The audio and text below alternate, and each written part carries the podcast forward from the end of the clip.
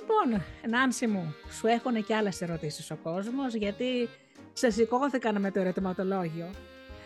Λοιπόν, αυτό θα στο ρωτήσω και εκ μέρους φίλου που μόλις είδε το ερωτηματολόγιο, δηλαδή έκανε τσικ, αλλά μου λέει σε έπαξη. Πες την κυρία Νάνση για αυτό που κάνει. Εντάξει, λέω, καλέ μου, θα το πω. Λοιπόν, βαρέθηκα να σπάω τα μούτρα μου συνέχεια. Έχεις να πεις γι' αυτό? Αυτό δεν κολλάει λιγάκι με κάτι άλλο που είχαμε συζητήσει στο προηγούμενο βιντεάκι μας, ότι όταν βλέπουμε ότι βρίσκουμε τοίχο ξανά και ξανά, τι πρέπει να κάνουμε σε αυτή την περίπτωση? Φαντάσου έναν άνθρωπο, φαντάσου τον εαυτό σου, έτσι, όπου θέλεις να βρεις μία διέξοδο και συνεχίζεις να πηγαίνεις προς την ίδια κατεύθυνση, η οποία είναι δοκιμασμένη ότι πάει πάνω σε τοίχο. Ναι. Και εσύ λοιπόν, 1, 2, 100 φορές πηγαίνεις προς την ίδια κατεύθυνση που είναι ο τοίχος. Ναι. Το πιο λογικό δεν είναι να κάνεις λίγο πίσω, και να δεις, βρε παιδί μου, δεξιά, αριστερά, μήπως υπάρχει μια πόρτα, ένα παράθυρο, μια διέξοδο, μια χαραμάδα, κάτι. Ναι, ξέρεις, έτσι. Μου θυμίζεις όταν ήσουν μικρή έπαιζες με κουρδιστά παιχνίδια. Ναι. Λοιπόν, θυμάσαι ότι τα κουρδικά στα παιχνίδια παίζαμε και όταν πηγαίνανε σε ένα τοίχο, το κουρδιστό παιδί έκανε ταν, έπρεπε να το πάρεις και να το γυρίσεις. Να το στρίψεις. Γιατί υπάρχει και μια κλασική παροιμία που λέει μπρος βαθύς και πίσω ρέμα. Και λέω εγώ τώρα. Ναι. Δηλαδή δεξιά και αριστερά δεν το κοιτάζουμε καθόλου. Έτσι, ακριβώς. Ναι. Έτσι. Δηλαδή, μπρος γκρεμός και πίσω ρέμα. Λοιπόν. Ναι. Υπάρχουν όμως και άλλες διέξοδοι. Αυτό, άμα κοιτάξω λίγο δεξιά, άμα κοιτάξω λίγο αριστερά, μήπως υπάρχει κάτι το οποίο μπορεί να με βοηθήσει. Άρα, το ότι τρώω συνεχώς τα μούτρα μου σημαίνει ότι κάνω το ίδιο πράγμα, με τον ίδιο τρόπο, και δεν αλλάζω ούτε οπτική, ούτε δράση. Και να σου πω και κάτι. Όταν μία πόρτα είναι κλειστή για σένα, τι σε κάνει να πιστεύεις ότι άμα την τραβάς συνέχεια ότι θα ανοίξει? Δηλαδή δεν δοκιμάζεις μήπως ανοίγει κάποια άλλη. Μήπως δεν είναι για σένα αυτό που πας να κάνεις, γιατί όπως είπες και το είπες και στο προηγούμενο βίντεο, είναι όλοι για όλα. Δηλαδή ας πούμε εγώ κάποιες ηλικίες έχω περάσει τα 50. Δεν μπορώ τώρα Νάνση να πάω να γίνω, πώς το λένε αυτός, να πηδάω στο σκάμα. Να ξέρεις έτσι. Και να σου λέω συνέχεια, ρε Νάνση, από κάθε φορά που πάω να πηδήξω, ας πούμε, στο σκάμα, στο άλμα, ή θα στραμπουλήξω το πόδι μου, το χέρι μου, και θα μου πεις, βρε Χριστιανή μου, για όνομα του και της Παναγίας, τόσα αθλήματα υπάρχουν, πρέπει να πας σε αυτό. Δεν πρέπει να υπάρχει άλλο. Λοιπόν, πολύ ωραίο παράδειγμα, όμως θα καταρρύψω ένα μύθο περί ηλικίας πάλι. Αυτό το γιατί... θέλω, μας συμφέρει, ναι. Έτσι, μας συμφέρει. Γιατί πριν λίγα χρόνια είχα διαβάσει για τη γυρεότερη bodybuilder στον κόσμο, η οποία ήταν 82, αν θυμάμαι καλά τότε. Bodybuilder όμως, έτσι, με μούσκουλα, με μυϊκό ιστό βαρβάτο, όχι ημιτασιών. Λοιπόν, η οποία γυναίκα ξεκίνησε, αν θυμάμαι καλά, γύρω στα 74-75 να ασχολείται, έτσι, και έφτασε στα 82 να έχει και διακρίσεις και... θέλω να πω ότι ποτέ δεν είναι αργά, αν κάτι μας έλξει, αν κάτι μας κάνει κλικ και το αγαπήσουμε και αποκτήσει μια ζωτική σημασία για εμάς, καλό είναι να μην το αφήσουμε λόγω ηλικίας και πούμε «έλα μωρέ, τώρα». Όχι, προσπάθησε το, δες το, μπορεί κάπου να σε βγάλει αυτό.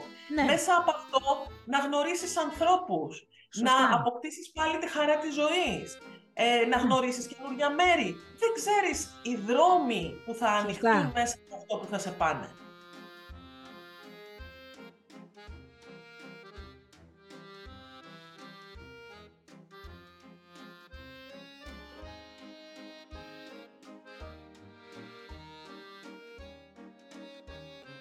Έτσι είναι. Και ο αθλητισμός είναι για όλες τις ηλικίες. Βέβαια, κοίταξε, θέλω να πω ότι το φυσικό σώμα έχει κάποιες, ξέρεις, δυνατότητες.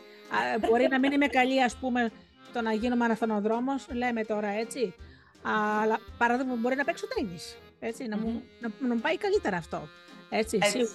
Πάντως, να σου πω στην αλήθεια, δεν θα ήθελα να είμαι στη θέση του κλέφτη.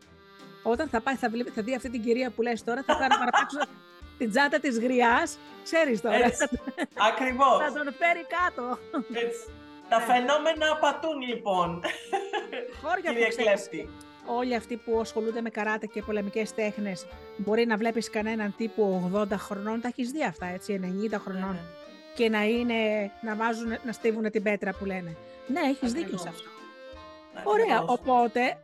Κοίταξε, Γεωργία, μην πας μακριά, να ξέρεις ότι έχω κάνει κι εγώ διάφορα τέτοια, τα οποία έχουν να κάνουν με νοητικές υπερβάσεις. Και αυτό ήταν μέσα στην εκπαίδευσή μου σε κάποια σεμινάρια, δηλαδή να σπάσω το ξύλο που κάνει ο καρατερίστας, έτσι, που εγώ δεν μπορούσα να διανοηθώ ότι θα το κάνω ποτέ στη ζωή μου, και όμως το σπάσα. Ναι. Βέβαια, για να το σπάσω έγινε μία εξάσκηση νοητική πιο πριν, και δεν πήγα, γεια σας, ήρθαμε για τα χαλιά, κάτσε να σπάσουμε και ένα ξυλαράκι. Ναι. Έτσι. Να μπει και γύψος στα καλά καθόμενα, έτσι. Ακριβώς. Όλοι οι δάσκαλοι, όταν πας, ας πούμε, να πας σε ένα γυμναστήριο, σου λένε ποιο είναι το επίπεδό σου από θέμα γυμναστικής. Άμα το πεις, ξέρεις κάτι, δεν γυμνάζομαι. Δεν θα σε βάλουν τώρα να κάνεις μία ώρα διάδρομο, γιατί θα σου βγει η γλώσσα μέχρι κάτω. Ξεκινάνε λίγο-λίγο. Αυτό ακριβώς. Με βοηθάς τώρα, λοιπόν, να σου πω ότι ακόμα και στην αυτογνωσία ξεκινάς από το επίπεδο που βρίσκεται ο άλλος, από το επίπεδο που μπορεί και αντέχει το σύστημά του, και δεν πας να τον βουτήξεις ξαφνικά στα βαθιά νερά και να του πεις «έλα εδώ τώρα να σου πω τι γίνεται με το υποσυνείδητο». Σιγά-σιγά. Λίγο-λίγο, ναι. Λίγο-λίγο. Τόσο όσο επιτρέπει το σύστημά μου. Ναι. Έτσι, έρχονται άνθρωποι έτοιμοι, πανέτοιμοι, και αρχίζουν και βγάζουν από μέσα τους ό,τι υπάρχει που πρέπει να έρθει στο φως και να λυθεί. Υπάρχουν όμως και άνθρωποι οι οποίοι δεν ξέρουν πώς να μιλήσουν, δεν ξέρουν πώς να εκφράσουν αυτό που τους συμβαίνει, και εκεί θέλει λίγο στοργή και προδέρμου. Εκεί θέλει λίγο να χαϊδέψεις την ψυχούλα του για να μπορέσει να σε εμπιστευτεί και να ανοιχτεί σιγά-σιγά. Ναι, πολύ ωραία. Ξέρεις, μέσα στο βιβλίο έχεις ένα ωραίο κεφάλαιο που το λες το Σεντούκι των Πεπιθήσεων. Και ξέρεις, εμένα λιγάκι αυτό μου κάνει σαν το κουτί της Πανδόρας, που μόλις το είναι, ξέρεις, αυτό το σύμβολο είναι πλέον παγκόσμιο, Πανδόρας Box, δηλαδή το ανοίγεις και βγήκαν όλα τα κακά από μέσα. Όλοι μας έχουμε σεντούκια. Και αυτό που λέμε ο σκελετός στην ντουλάπα. Έτσι. Σε αυτό το κεφάλαιο, λοιπόν, λες πάρα πολύ δυνατά πράγματα, και μάλλον φαντάζομαι θέλω να τα μοιραστείς και μαζί μας. Έτσι. Είναι και οι πεποιθήσεις που έχουμε πάρει από την οικογένειά μας, από το σχολείο, από το κοινωνικό περίγυρο. Ξέρεις, πόσες φορές έχουν πει «έλα τώρα μωρέ, κοίτα να βρεις μια δουλίτσα, να νοικιάσεις ένα σπιτάκι, να κάνεις μια οικογένεια». Δηλαδή όλα μικρά κι εμείς, δεν είναι τη σειράς μας αυτά. Ναι. Έτσι. Ναι. Λιγάκι αυτές τις πεποιθήσεις, γιατί και η επόμενη ερώτηση που απαντήσανε, και είναι βέβαια πάλι στο ίδιο στυλ, δηλαδή νιώθω τόσο μόνος ή μόνη, δεν υπάρχει η φιλία, κοιτάζουν να εκμεταλλευτούν. Το απάντησε βέβαια και στο προηγούμενο βίντεο. Αλλά λιγάκι και αυτό δεν είναι μια πεποίθηση. Δεν υπάρχει φιλία. Έτσι. Δεν είναι μια πεποίθηση κι αυτό. Καταρχάς, να ξεκαθαρίσω ότι μέσα στο σεντούκι των πεποιθήσεων δεν υπάρχουν μόνο άσχημες και αρνητικές. Υπάρχουν και θετικές, έτσι. Ναι. Αν ήταν δηλαδή μόνο όλα αρνητικά, νομίζω δεν θα υπήρχαμε τώρα εδώ στη ζωή, να συζητάμε ό,τι συζητάμε. Άρα, τα στηρίγματά μας είναι πάντα τα θετικά, είναι πάντα τα ενδυναμωτικά, που σίγουρα όλοι έχουμε μέσα μας. Ναι. Όμως, υπάρχουν κάποιες αρνητικές περιοριστικές πεποιθήσεις κρυμμένες, οι οποίες δεν ξέρουμε ούτε από πού ήρθαν, ούτε γιατί ήρθαν, ούτε πώς ήρθαν. Εκεί λοιπόν χρειάζεται να κάνουμε μία πιο εκτεταμένη δουλίτσα, γιατί Όταν μια πεποίθηση γίνεται προγραμματισμός στη ζωή μας, γίνεται pattern που λένε και οι φίλοι μας οι Άγγλοι. Οι Άγγλοι, ναι. Έτσι. Λοιπόν, μας οδηγεί υποσυνείδητα σε ένα επαναλαμβανόμενο μοτίβο, σε ένα επαναλαμβανόμενο αποτέλεσμα. Όταν για λοιπόν δεν μας αρέσει... Πες μας ένα παραδειγματάκι, ναι. Ένα παράδειγμα... Το είπα στο προηγούμενο βίντεο με τον φίλο ο οποίος είχε πάντα σχέσεις οι οποίες οδηγούσαν... Α, μάλιστα. Οδηγούσαν στην αποτυχία, ναι. Ακριβώς. Δηλαδή, πάντα οι σχέσεις του καταλήγανε πάρα πολύ άσχημα. Ναι. Γιατί υπήρχε ένα μοντέλο, ένα πρόγραμμα το οποίο τον οδηγούσε να έχει συγκεκριμένες συμπεριφορές κάθε φορά σε όλες του τις σχέσεις. Σωστά. Με αποτέλεσμα να έλκει ακριβώς αυτούς τους ανθρώπους οι οποίοι θα τον οδηγούσαν με μαθηματική ακρίβεια στο αποτέλεσμα για το οποίο ήταν προγραμματισμένος να βιώσει.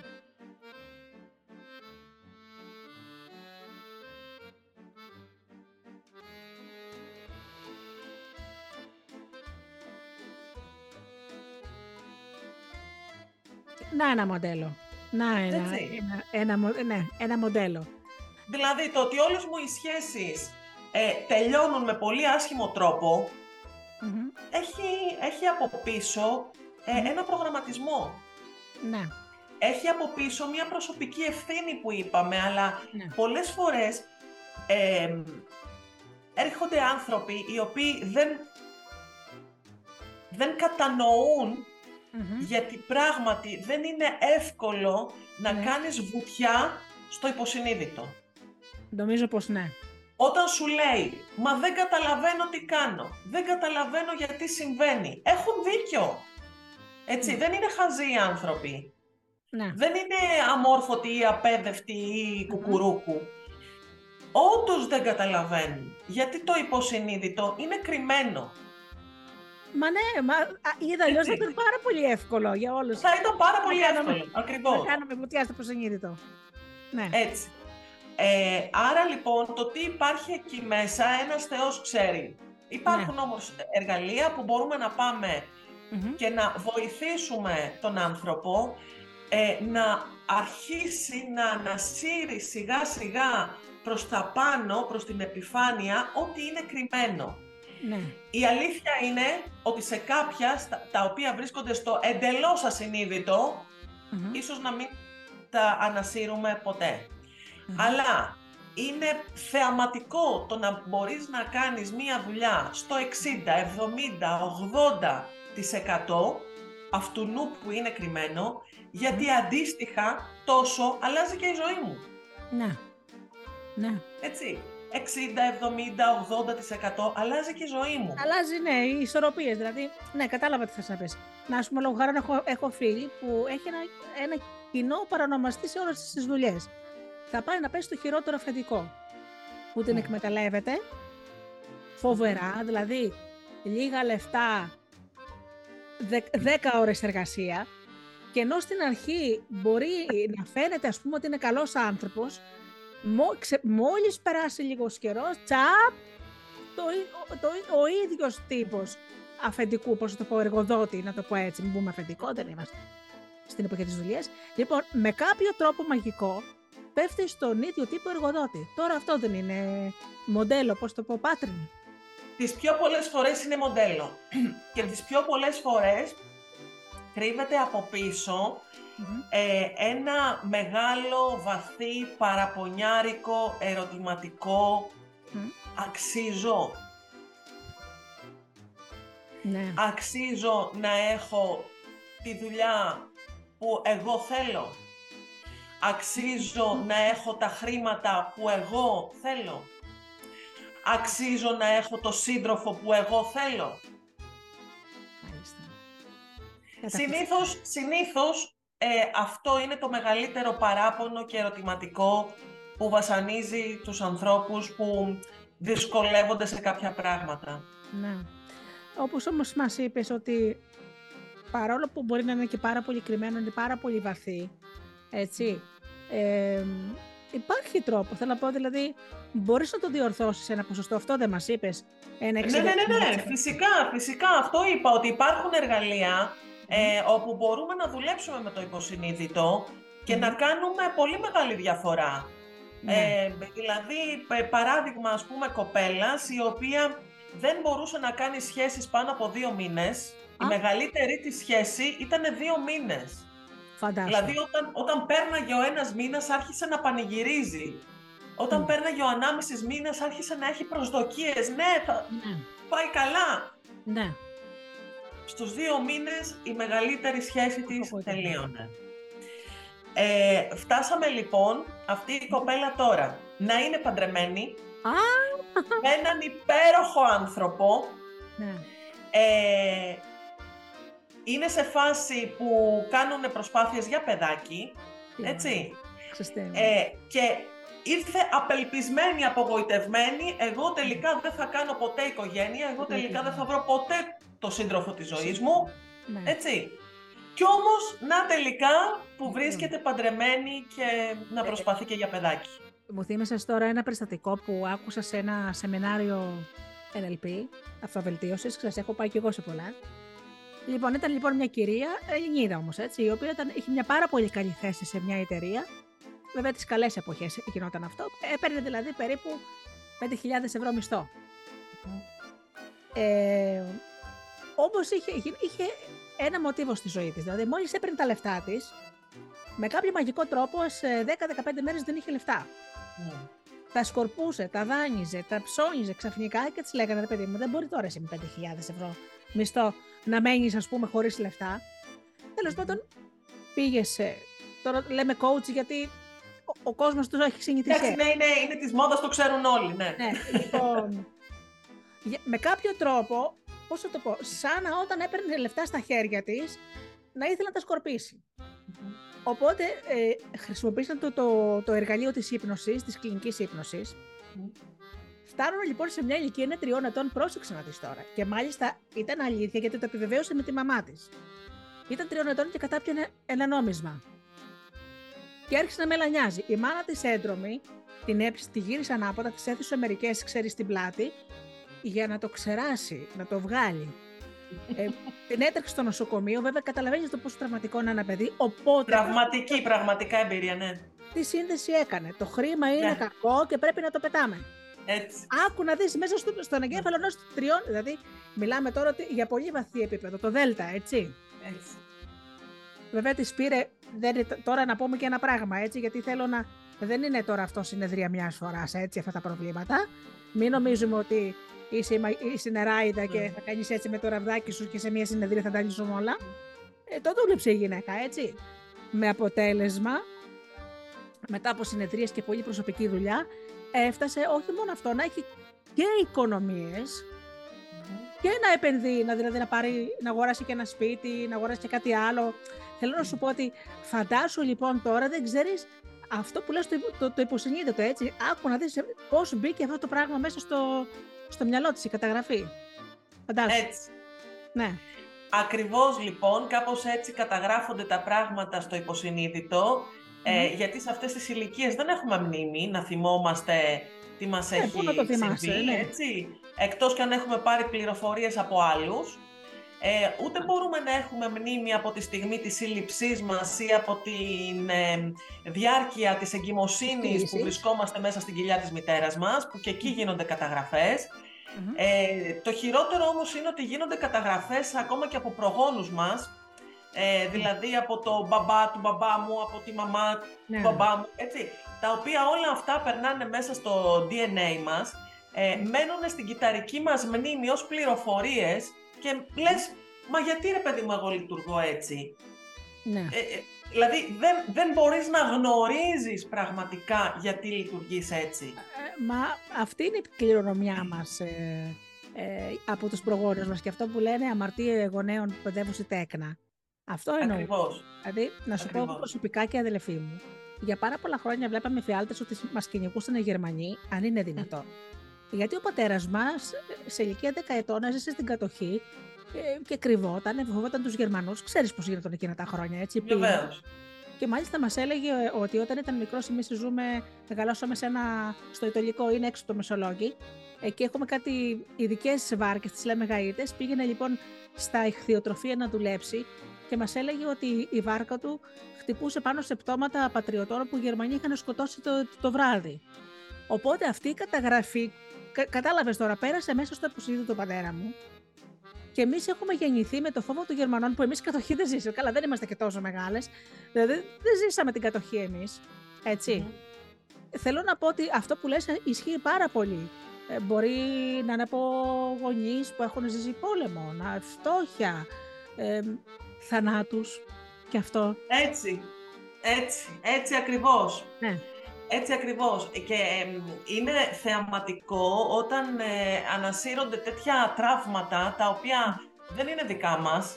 Ωραία. Μας έχουν φορεθεί κατά κάποιο τρόπο, έτσι. Mm. Πώς λύνονται, κάποιες φορές λύνονται ως διαμαγείας, αλλά δεν είναι κάτι μαγικό που έρχεται απ' έξω. Είναι γιατί όταν ανασύρεται από το υποσυνείδητο και πηγαίνει η θεραπεία και αντικαθιστά το τραύμα, έτσι, κάποιοι που δεν γνωρίζουν σου λέει «έλα μωρέ, πώς γίνεται τώρα αυτό?» Γίνεται. Το θεωρούνε μαγικό. Όχι, δεν είναι μαγικό. Είναι ένας τρόπος και αυτός θεραπείας. Ναι. Μαγικό θα μπορούσαμε να πούμε πώς γίνεται και η μεταμόσχευση καρδιάς, έτσι, να πάρεις την καρδιά ενός ανθρώπου και να την βάλεις σε έναν άλλον και να πεις πω, τι... Ναι, και όμως γίνεται, υπάρχει τρόπος. Υπάρχει, ναι. Έτσι. Και αυτό είναι το παρήγορο, ότι υπάρχει πάντα ένας τρόπος. Και νομίζω υπάρχει και ένας νόμος, δεν ξέρω, το έχω ακούσει πάλι σε ένα σεμινάριο, ότι όταν πας, ας πούμε, να χτυπήσεις κάποια φοβία ή κάποια πεποίθηση και δουλέψεις, κάτι γίνεται και ξαφνικά κάποιες που είναι γύρω-γύρω παράλληλες διορθώνονται από μόνες τους. Επειδή όμως εσύ έχεις δουλέψει. Ναι. Έτσι. Ναι. Σε κάποιο φόβο. Κοίταξε να δεις, κάποιες πεποιθήσεις είναι σαν τα δεντράκια. Ναι. Βλέπεις έναν κορμό και λες «ρε παιδί μου, το βρήκαμε». Από κάτω όμως αυτό έχει ρίζες. Εάν πας να κόψεις ένα κλαδί, δεν θα γίνει μεγάλη διαφορά. Μεγάλη διαφορά, ναι. Να γίνει και δεύτερο και τρίτο και δέκατο, πάλι δεν θα γίνει μεγάλη διαφορά. Τι χρειάζεται λοιπόν? Να πας στη ρίζα. Να ξεριζώσεις αυτό το δεντράκι. Από τη στιγμή που θα το ξεριζώσεις, όλα τα κλαδιά πέφτουν, καταραίουν. Σωστά. Έτσι. Σωστά. Πάρα πολύ ωραία. Πάρα πολύ ενδιαφέροντα όλα αυτά, Νάνση μου. Σε ευχαριστώ. Και εγώ.